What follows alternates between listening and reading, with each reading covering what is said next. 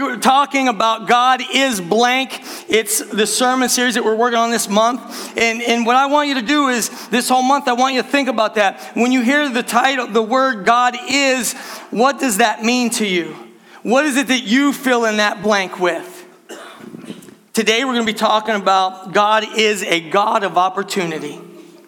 In James chapter 1 verse 17 it says this, every good and perfect gift is from above, coming down from the Father of the heavenly lights, who does not change like shifting shadows. You know, like I said earlier in my prayer, we, we honor our moms today during Mother's Day. And seriously, for those of you who came for your mom today, I'm excited for you. I am. Thank you for coming and honoring her. But today we really and truly want to honor God and the fact that He is a God of opportunity. So today, what we're going to be doing, we're going to be focusing on the book of Esther. If you'll look at this with me, turn to Esther chapter 2. And we're going to be reading there first. Pretty much the whole text is going to come from Esther today. Esther chapter 2, we're going to be looking at verses 1 through 9. A lot of reading here, bear with me, you need it, okay? So here's what it says. It says, after Xerxes' anger had subsided, he began thinking about Vashti and what she had done and the decree he had made. So his personal attendant suggested, Let us search the empire to find beautiful young virgins for the king. Let the king appoint agents in each province to bring these beautiful young women into the royal harem at the fortress of Susa. Hegai, the king's eunuch in charge of the harem, will see that they are all given beauty treatments. After that, the young women who most pleases the king will be made queen instead of Vashti. This advice was very appealing to the king, so he put the plan into effect. At the time, there was a Jewish man in the fortress of Susa whose name was Mordecai, son of Jair. He was from the tribe of Benjamin, was a descendant of Kish and Shimei. His family had been among those with King Jehoiakim. I always, I can't say that one, all right, of Judah who had been exiled from Jerusalem to Babylon by King Nebuchadnezzar. This man had a very beautiful and lovely young cousin, Hadassah, who was called Esther. When her father and mother died, Mordecai adopted her into his family and raised her as his own daughter. As a result of the king's decree, Esther, along with many other young women, was brought to the king's harem at the fortress of Susa and placed in Hegai's care. Hegai was very impressed with Esther and treated her kindly. He quickly ordered a special menu for her and provided her with beauty treatments. He also assigned her seven maids, specially chosen from the king's palace. And he moved her and her maids into the best place in the harem. Church, I want you to understand something. Today we're talking about God is a God of opportunity, man. And I love the book of Esther. As I was studying this, you'll probably see in the future a whole sermon series from the book of Esther. But as we're talking about God being a God of opportunity, I want you to understand today, listen to me, church, today doesn't have to look like yesterday. Today does not have to look like yesterday. We serve a God who is a God of opportunity. He loves to do different things, church. He loves to do different things in our lives. And, and so, as we're going to be looking at the book of Esther today, I want you to know this story, it's a true Cinderella story. It really is. It is a Cinderella story. And if you would make the book of Esther into a movie, it'd be rated R. I promise you that. It would be a rated R movie. There's a lots of things in it. But this today, we're going to be focusing on a rags to riches story. Rags to riches. So we got a Jewish orphan girl who gets promoted to queen.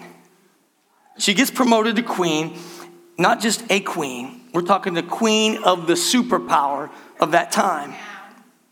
See, but see, this promotion didn't just save her life, it also saved her people's lives. So this is not just a fairy tale church, it, it is truly part of history. And her legacy, church, her legacy is about life, and her legacy is about liberty and being set free. See, there's only two books of the Bible that are named after women, but Esther, in the book of Esther, Esther is a book that you don't even hear God's name mentioned, and it isn't even referenced. So I, I, thought about this for a minute. Think about this. You know, if, if God was the one who ordained his book, and he did, we know that, why would he allow a book to be written, to be put in his word, where his name is not even mentioned? Maybe there's a reason in there, church. And so this is completely, completely my thought process. Maybe because there's going to be moments in your life, church, moments in my life where God is nowhere to be found. Think about that for a minute. You, maybe you're a very mature Christian. You're like, God's always been in my life. He's always here. Okay, buckle up because there's going to be a moment, right? You live a little longer that he won't, you won't always see his presence. See, there'll be a time where, where you say, or maybe you already said it, maybe you're saying it right now, like, where are you at, God? Or I don't feel you. I don't see you. I, I don't hear you right now. Yeah. Where are you at, God? Where are you at? So this morning, I want you to think about this. Do you ever find yourself in a situation, church? You ever find yourself in that situation where you're like judging God? You know what I'm talking about? You're, you're judging him. You think God's misbehaving towards you. Where you're like, you know, God, why didn't you take care of this for me? Right? Or, or, or, why are things this way? Or why didn't you do what I wanted you to do, God? You know what I want. You say you know the desire of my heart, and you didn't take care of this for me. Where are you, God? Because you seem invisible to me. Church, this invisibleness, I personally think God wants us to learn something from it. When you can't feel Him, when you can't see Him, when you can't hear Him, this invisibleness, He wants you to learn something from it. See, there's a theological term that deals with God's invisibleness and its providence. Providence, I want to give you the biblical definition of providence today. It's God's faithful activity throughout history to provide for His creation and accomplish His will. That's God's providence. See, God oftentimes, what He'll do is He'll be in the background controlling the foreground, church. He's in the background controlling what's out front. And there will be moments in your life, moments in my life, that will seem like God's not around at all. You don't think He's there. But here's what I want to tell you this morning, church. You must trust in His providence. He's there. You have to trust in His providence. God is sovereign, church. He is in control. He, he, God isn't up in heaven. He's not worrying about things like you and I do. God isn't up in heaven going, I'm so worried about the political climate in the United States of America. No, He's not sitting there worrying about, you know, the, the economy's tanking, what, what, what's going to happen. Nothing surprises God at all. He doesn't worry about those things. There's never been a time where God like jumps back like, whoa, that caught me off guard. God is sovereign, He's in control. Sovereign, church, is what God wants to happen. Hear me out this morning. Sovereign is what God wants to happen. Providence is how God makes it happen. Hear that out, okay? Sovereign is what God wants to happen. Providence is how he makes it happen. And so I believe Esther is in the Bible because there are moments, church, where you can't trace God, right? In our lives. There's moments where you can't trace God, but you got to trust God. You have to trust that he's there. So here's what I want to tell you this morning. You have to stand firm. You have to stand firm in the belief that he is in the background controlling it, church that He's in the background controlling. And there'll be a time where you've got to completely trust Him. You know, a lot of people, they'll trust in like maybe their spouse, they trust in their checkbook. If you got some money, maybe you're trusting in your checkbook. You're trusting in, in maybe the government, you're trusting in somebody. But, but listen, there's going to be a time where you can't trust any of that. Maybe some of you are already going through that right now, where you have to finally just draw the line and say, you know what? Lord, I got to trust you. You know, I give you my children. Lord, I'm trusting you because it's a mess right now. Lord, I, I give you my health. Father, I give you my, my health. I'm trusting you, Lord. That, that what is best, that you will see it happen. And so sometimes you can't trace God, church, but you have to trust Him.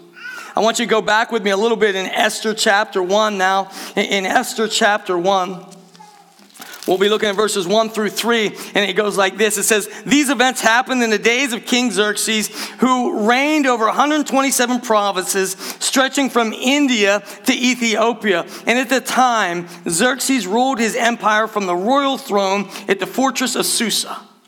In the third year of his reign, he gave a banquet for all his nobles and officials. He invited all the military officers of Persia and Medea, Medina, sorry, Media, Media, there it is, as well as the princes and the nobles of the provinces. So here's what we got, church, right now. We got Xerxes, he's the king. Xerxes is the king, and the Jews have been conquered, okay? They've been taken away into slavery. And they're living under the thumb, under the rule of the Babylonians and the Assyrians. And so Esther, Esther, her lifetime is about the same time as Nehemiah and Ezra. If you're not familiar with those two, right? Ezra took some people and said, hey, we're going to go rebuild the temple. Nehemiah took some people, hey, we're going to go rebuild the wall, right, of Jerusalem. And, but here's what happened Esther, she stayed behind. She stayed behind. And so the king of Persia, King Xerxes, he decides he's going to throw a party. Check out verses 4 and 5 of Esther chapter 1. It says, The celebration lasted 180 days of tremendous display of the opulent wealth of his empire and the pomp and splendor of his majesty. When it was all over, the king gave a banquet for all the people, from the greatest to the least, who were in the fortress of Susa. It lasted for seven days and was held in the courtyard of the palace garden. Church, I want to tell you something this morning. There ain't no party like a Persian party seven days long. For those of you who used to live the party lifestyle, right? Or maybe you still are living it, you got to repent of that. We can talk about that later. This party lasted seven days. In, in the Persian Empire, right? In this empire, it's the world dominating superpower at that time. And the, the, the king is throwing this amazing party, and the king had a queen, her name was Vashti. And so, as he set aside this time for partying, I mean, he's throwing this huge party church. It was a seven day rager, okay? It was opulent. I'm talking very wealthy. This, this king, if you really dig into this, I mean, this guy had so much wealth. It, says to this, at this party, everybody was drinking out of gold goblets, and not one of them was identical. It was a big deal. And the king had a rule too. The king had this rule that you can drink as much as you want. There was, there was no limit, okay? So on the seventh day of the party, the king, he's high on wine, okay? And he sent for his wife Vashti. He sent for his wife Vashti and he said, Hey, I want you to come up to the party now. He wanted to show her off a little bit, okay? And the Bible tells us this Vashti was throwing her own party. She had her own friends. She had her own crowd. And when the king sent word, hey, I want you up here, she went, uh uh-uh. uh Nope. I got my own gig going on down here. I have my own party. I, I don't need to come up there. See, the king wanted to show her off, and she said no. So the king, of course, was ticked. So he pulls all his advisors together, and he says this Here's the situation. The advisors saw this to be a big problem. You know why? Because if Vashti can disobey the king, that meant their wives could disobey them. So they decided to set a decree.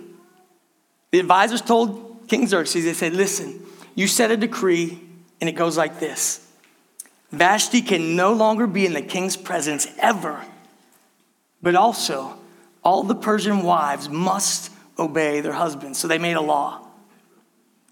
And mind you, the king had been made, drinking for seven days, and this guy thought it was a very good time to make a relationship decision.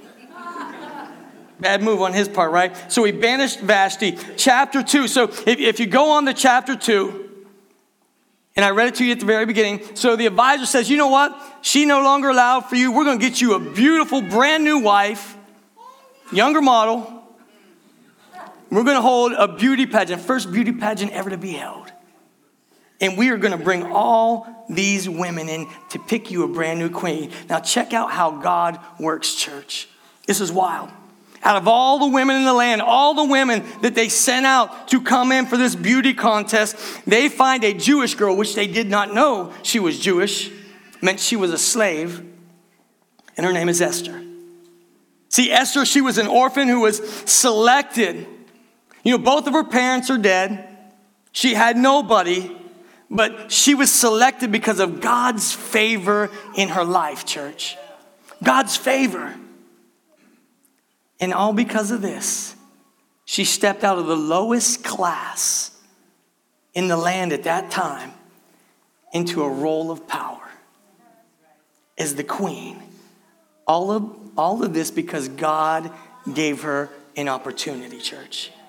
Church, you realize as believers, you and I, here's how it works. We must be able to distinguish between good opportunities and God opportunities. We struggle with that, don't we? There's good opportunities and there's God opportunities. And not every opportunity that comes down your way is a good one. Not every single one of them is a good one. Not every open door should you walk through, church. You should not walk through every open door because it's not always good. It's not always good. We live in a world today, the world will tell you this if it's quick, if it's immediate, and if it's fast, must be good. That's what I want. That's not necessarily true. And I personally believe this morning, church, I believe that God is knocking on every single one of you guys' door. Seriously, He's knocking on your door. So today, what I want to do is give you three good points of God opportunities. The very first one is this God opportunities can look like obstacles. God opportunities can always can sometimes look like obstacles. Often God will give you this opportunity, and all of a sudden, as you kind of open up and you start looking at it, ooh, too much. Too much work there, right? You know, look at Esther, right? She was an orphan. She was an absolute orphan. She was a slave living in another land. And it was hard. Have any of you ever traveled outside of this country? We are truly a blessed people. Even at the worst, we are blessed.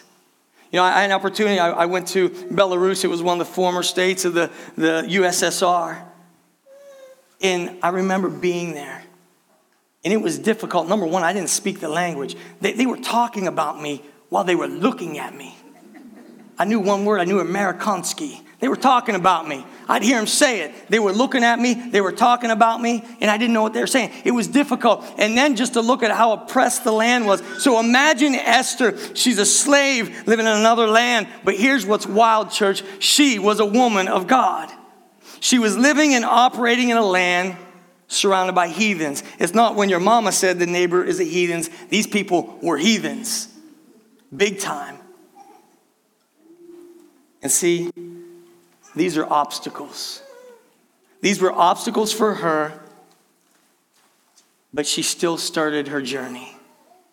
She still started the journey that God called us, called her on. So many of us in our lives, church, you know what we do is we focus too much what has happened to us in our lives instead of what can happen in our future. I did a whole sermon series on about 8 years ago, you know, when you're driving your car, you got a rear view mirror. And you know what too many of you guys do in your life? You're constantly staring in your rear view mirror. You live your life staring in the rearview mirror. What happened in the past, how you were wrong, what someone did this to you, someone did that to you. And so think about this when you're driving your car, you don't drive your car staring in the rearview mirror. You're going to wreck.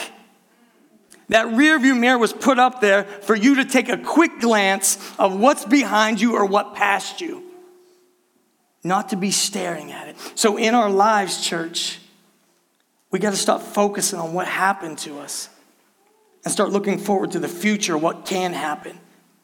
You know, and too many of us, we're, we're fixated we're fixated on these challenges, the challenges that await us. You know what? Someone presents an opportunity and we get that disease. It's called the yeah, but disease, right? Yeah, they, they, they're presenting something, you're going, yeah, but that can't happen. Yeah, but I got to do this. Yeah, but, right? You got the yeah, but disease. I just came on the top of my head. That's messed up. but listen, so many of us in our lives, we're focusing in the wrong way. It's important to us as believers. It's very important for us as believers to see our mission, to see the mission that God has called you to. And when it's from God, I want you to know it has to be bigger than your sorrows. The mission that God has called you on has to be bigger than your sorrows. You know, every one of your deficiencies, we've all got deficiencies, right? We all got problems, we all got issues. It shouldn't stop you. Your deficiencies should not stop you from being efficient for your God. Should never stop you from that. And so, opportunity, the opportunity that God is knocking on your door with, you got to stop being too busy. And you know what most of us are busy with? God's knocking. You're complaining about the noise of the knock. You are. You're complaining about that noise of that knock. You know, my marriage is never going to get better. You got an opportunity for it to get better. Nobody ever gives me a chance. I never get a chance in life. You got an opportunity for a chance. Nobody sees my potential. God sees your potential, church. You know, everything that comes out of your mouth designs your current situation and your future. Everything. And some of you, all you're doing is speaking death into your life and into your future. You know, Esther, she had a, a huge opportunity and it came from God. God was knocking on her door. See, but she had to decide. Esther had to decide this to get to work or do I complain about the noise? Do I get to work doing what God has called me to do, or do I complain about this noise? Thomas Edison, I read a really cool quote from Thomas Edison last week. It says this Too many people miss opportunity because it shows up dressed in overalls and it looks like work. And we don't like that, do we? That opportunity, we want to be easy. Second point is this opportunities are delivered through people. A lot of times, the opportunities from God are delivered to you by and through people. God will deliver that to you. You know that thing that you ordered on Amazon on Monday that you're ticked off because it didn't get there on Tuesday yet, right? Somebody got to bring that to you. You ordered it, but now somebody has to deliver that to you. It doesn't just magically appear, somebody has to deliver it. And many times God delivers us opportunities through people. I love what James says. James says this He tells us that God is the father of good gifts, right? Man, you want to read a good book, read James. God is the father of good gifts, but yet, church, they've got to be delivered, right? So you got Esther. There's this orphan girl in the streets, soon to be queen but it was because Xerxes chose her. See, listen, God was sending the opportunity, but King Xerxes, God chose him to deliver it. And that's how our God works. I believe as followers of Jesus Christ, you know what? I, have learned this about Christians. I'm one too, by the way, okay? I've learned this that we are like the biggest bridge burners there are we burn up so many opportunities, don't we? We do. We burn up these opportunities in our lives. And, and instead, you know what? Do you realize something, church? We have been forgiven from so much. If you're a believer in Jesus Christ, you have been forgiven of so much that instead of being the biggest bridge burners, we should be the biggest bridge builders, church, because you've been forgiven. You build those bridges, right? You build those bridges not just like to the one, the people that think like us, right? We, we expect everybody to think exactly like us. I know I do. All you people should think exactly like me. I'm joking. Don't. It'll scare you. But we won't align ourselves with people that don't think like us, right? We should be building bridges not only to the people that think like us, but also the people who are far from God. But you got to be careful with that, church. Are you strong enough to do that?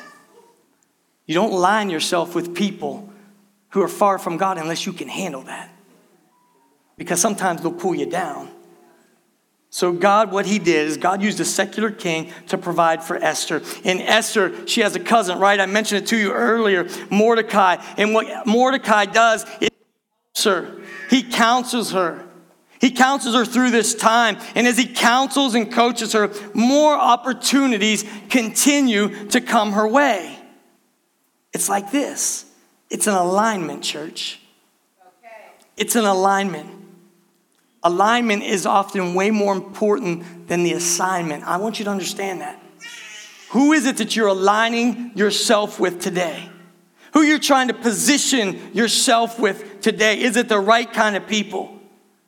Church, if you want to grow deeper in your walk with God, you don't have to do it alone. You really don't. For those of you who are trying to do it alone, man, you are truly missing out. This thing's making me crazy. Hold on. There it is, maybe. Sorry, Brennan. If you want to grow deeper in your walk with God, you, you, you can't do it alone. Do you realize that God has provided you with people to walk with? I want you to look around this room today. God's providing people for you to walk with, right? You know, you want to grow deeper, get involved in a Bible study. You really should. He will send those people to align yourself with. If you, you if you're trying to position yourself all by yourself, you're not going to go far, church. If you want to grow deeper, you don't have to do it alone. God provides you people to walk with. You join a class, you join a Bible study, align yourself with the right people. And so this morning, I'm asking you this who you walking with? I want you to think about that for a minute. Who are you walking with? Do you realize when you are with like minded people of the same faith as you, doing life, God's going to give you more opportunities? He will. My third point to you today is this opportunities widen for those who patiently wait and prepare. Opportunities will widen for those who patiently wait and prepare. You know, sometimes I believe all of us, we look at the Bible wrong. You really do. You'll read a whole chapter. A chapter might take you 10 minutes to read it, and you're like, oh, wow, okay. Do you realize that maybe that chapter took years? That's not how it happened. It didn't all happen in 10 minutes, it took years for it to unfold. In real life, real life takes time and patience. Time and patience. What most of us don't have. We don't have the patience. I want you to read with me. Check this out Esther chapter 2 in Esther chapter 2, verse 16 and 17, it says this Esther was taken to King Xerxes at the royal palace in early winter of the seventh year of his reign. And the king loved Esther more than any other young women. He was so delighted with her that he set the royal crown on her head and declared her queen instead of Vashti. Do you realize from chapter 1 to chapter 2, church, there, is, there are four years. See, Queen Vashti, she was banished, no longer could even look at the king. In four years after the beauty pageant, there is Esther standing before the king. I'm talking about four years of beauty treatments, the Bible tells us, right? Beauty treatments. Before she could even set eyes on King Xerxes. Man, that must have been a lot of spa treatments in four years. And some of you, you're living your life right now and you got this God dream. Seriously, listen to me, please, this morning. Listen, you got a God dream. And some of you, because it didn't happen quickly, you gave up. You're like, oh man, the opportunity, I guess, passed me. Or, or you know what, maybe, maybe it's, you, maybe I heard God wrong. So you just give up on this dream that, that God gave you. I want to tell you something, church. The same thing I tell the staff all the time. Same thing I tell the staff all the time. It is a marathon, not a sprint. Everybody wants to sprint. I want to be over quick. But it's a marathon. It's long. It's hard. My son Joshua ran a marathon just recently, and 26 miles. And I'm like, man, what's wrong with you? Right? But you know what? He's trained for years for that marathon. For years, he, he, he, would train. And the same is with you and I, church. When God gives you a dream, he, he might put you in that training pattern. He might be preparing you. Don't think it's a sprint that is going to happen fast. It could take long and hard time. And, church, the bigger the promise, sometimes the longer you got to wait. The bigger the promise God makes you, the longer you may have to wait. Time, time doesn't disqualify the promise, church. It validates the promise it validates that. You know, when I, April 1st was actually my 11th year in ministry at the church. April Fools, by the way, right? 11 years. No, that's. But I remember right before I took the job, I was petrified. God made it clear to me. Someday I will tell you that complete story. He made it clear, and I'm like, I don't think so. And he said, I know so. And I did it, and I was scared to death. And there was a woman at this church, Mabel Reed, some of you knew her, wonderful woman of God. She knew God's word. And she came up to me and she said this She said, God told me your ministry is going to be really big. There was about 125 people in the church. She said it's going to be very big, it's going to reach thousands, and it's going to spread out on a long space, very big distance. And I'm like, oh. Why you telling me that? And I look at what, listen, this is what God has done, church. It ain't me. When you look at what God has done in that time and, and, and what He laid, Mabel was the messenger, right? She delivered that message. And then God said, All right, because I'm an instant guy, man. I seriously, I want it right now. And God said, It's going to take time. But God is faithful. You look at where God has grown the church, and He isn't done yet, church. And so, you and I, you know what we have to do? We must learn patience. Patience, right? You've heard this before. Patience is a virtue. And your ability to wait matters. Some of you guys like, I ain't got no patience. I know you don't. Neither do I. But see, patience is not the ability to wait, church. Patience is the ability to wait with the right attitude. That's what patience is. Are you waiting with the right attitude? Are you expectant? Are you paying attention? God, what are you doing? So you are going to wait one way or another. So it's up to you. How do you want to wait? Are you going to wait with a miserable attitude or are you going to wait with the right attitude so that God can bless you? And how you wait determines everything. It determines everything. So, whether in the mountaintop high or down in the valley, church, you have to learn patience. And so, this morning, I'm asking you again are you prepared? Are you prepared this morning for God to give you the opportunity that you've been dreaming about? Are you prepared for it? You've been dreaming this dream for so long. Like, God, I want you to do this. God, will you take care of this? God, will you send this to me? And you're dreaming this dream out loud, but are you prepared? for the opportunity right now that you've been dreaming about? Will you be ready when God, here it is? Are you going to be ready for that? Will you be ready when He knocks on your door? Church, you realize that we should be living like God is already doing what we're waiting for.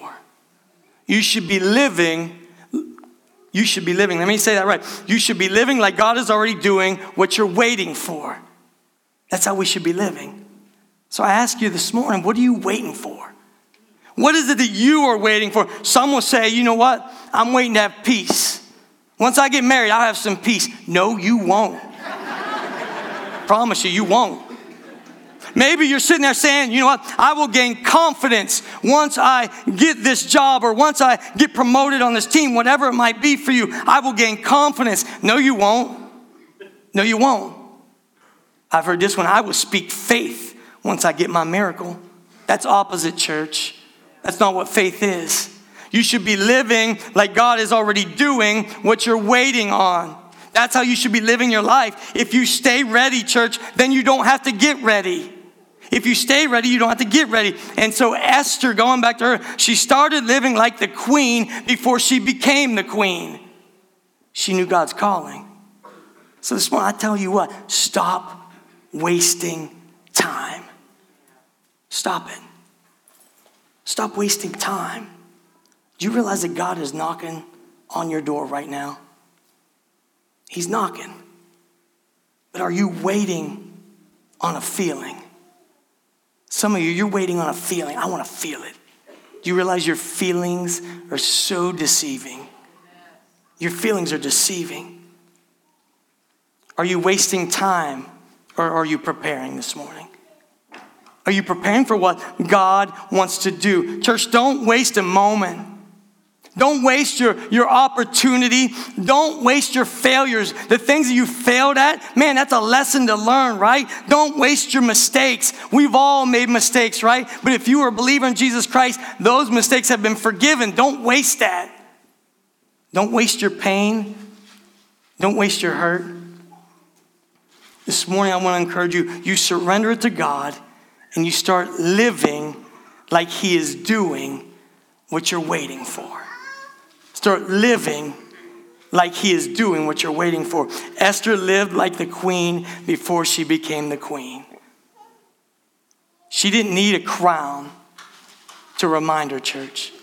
She didn't need a crown to remind her that she is a child of God, that she is a queen, and that God is doing something. Church, every single one of us, we have a purpose. I've got a purpose, you've got a purpose. Do you realize not only do you have a purpose, you've got a destiny? God has a destiny for you. He has a destiny for you. And Esther, man, God had a destiny for her. And I love this verse. If you got nothing out of the service today, Please pay close attention. Esther chapter 4, verse 14, it says this If you keep quiet at a time like this, deliverance and relief for the Jews will arise from some other place, but you and your relatives will die. And here's my favorite part Who knows if perhaps you were made queen for just such a time as this? This morning, as I call the praise team up here, I want you to think about something. Maybe God has been preparing you. Maybe God has been preparing you for such a time as this. The calling on your life is for such a time as this. The destiny for your life is for such a time as this. God is preparing his people. Are you listening or are you wasting time?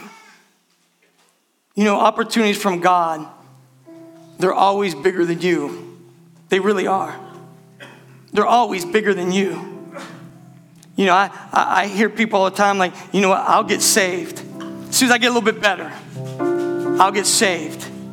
You know, I, will work harder at it. I'll, I'll, I'll, learn some verses. Man, the day that I quit lying, that, that's when I'll get saved. Listen, church, you can't do that on your own. Opportunities from God are always bigger than you. It has nothing about what you can do, it's all about what He did by sending His Son, Jesus Christ, to die on the cross.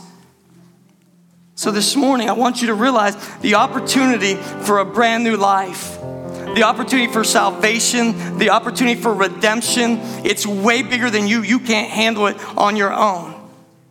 It has to come through Jesus Christ. Jesus told his disciples in John chapter 14, He said, I'm the only way to heaven. Nobody gets to the Father except through me. That's what Jesus said. So you have to accept Him. So this morning, I want to tell you one of the biggest opportunities that God is knocking on every single person's life on your door is to be saved. Because there's no other way to get to heaven. Church, I've seen with all the funerals that I've done in my career, I've seen believers and their families. You know, a believer dies, and I watch how that family handles it. And then I see the people who don't know. And that person passes, and how everybody handles it the family, they're not believers either, and they handle it completely different. I don't know how anybody makes it through life without knowing the saving grace of Jesus Christ. So this morning, maybe you don't know him. I want to encourage you that you were made for such a time as this. So if that's for you this morning, I want to encourage you to come forward. Kim, some of the elders, they'll be up here. They'll pray with you. You don't have to know it all. You don't have to be perfect. You, you, you don't have to, you know, reach a certain level in the Bible before you can get saved. You can do it today. And for the rest of you believers this morning, I want to encourage you. You start living your life as though God is already doing what you've been praying for.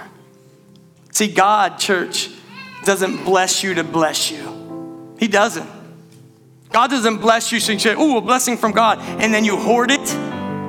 God blesses you so that you can bless others. And so if you're already a believer in Jesus Christ, you take your blessing and you share it with somebody else. And one of the biggest things you should be sharing is your salvation. So, how about it, church? Let's stand together and let's sing, but I want to encourage you to respond.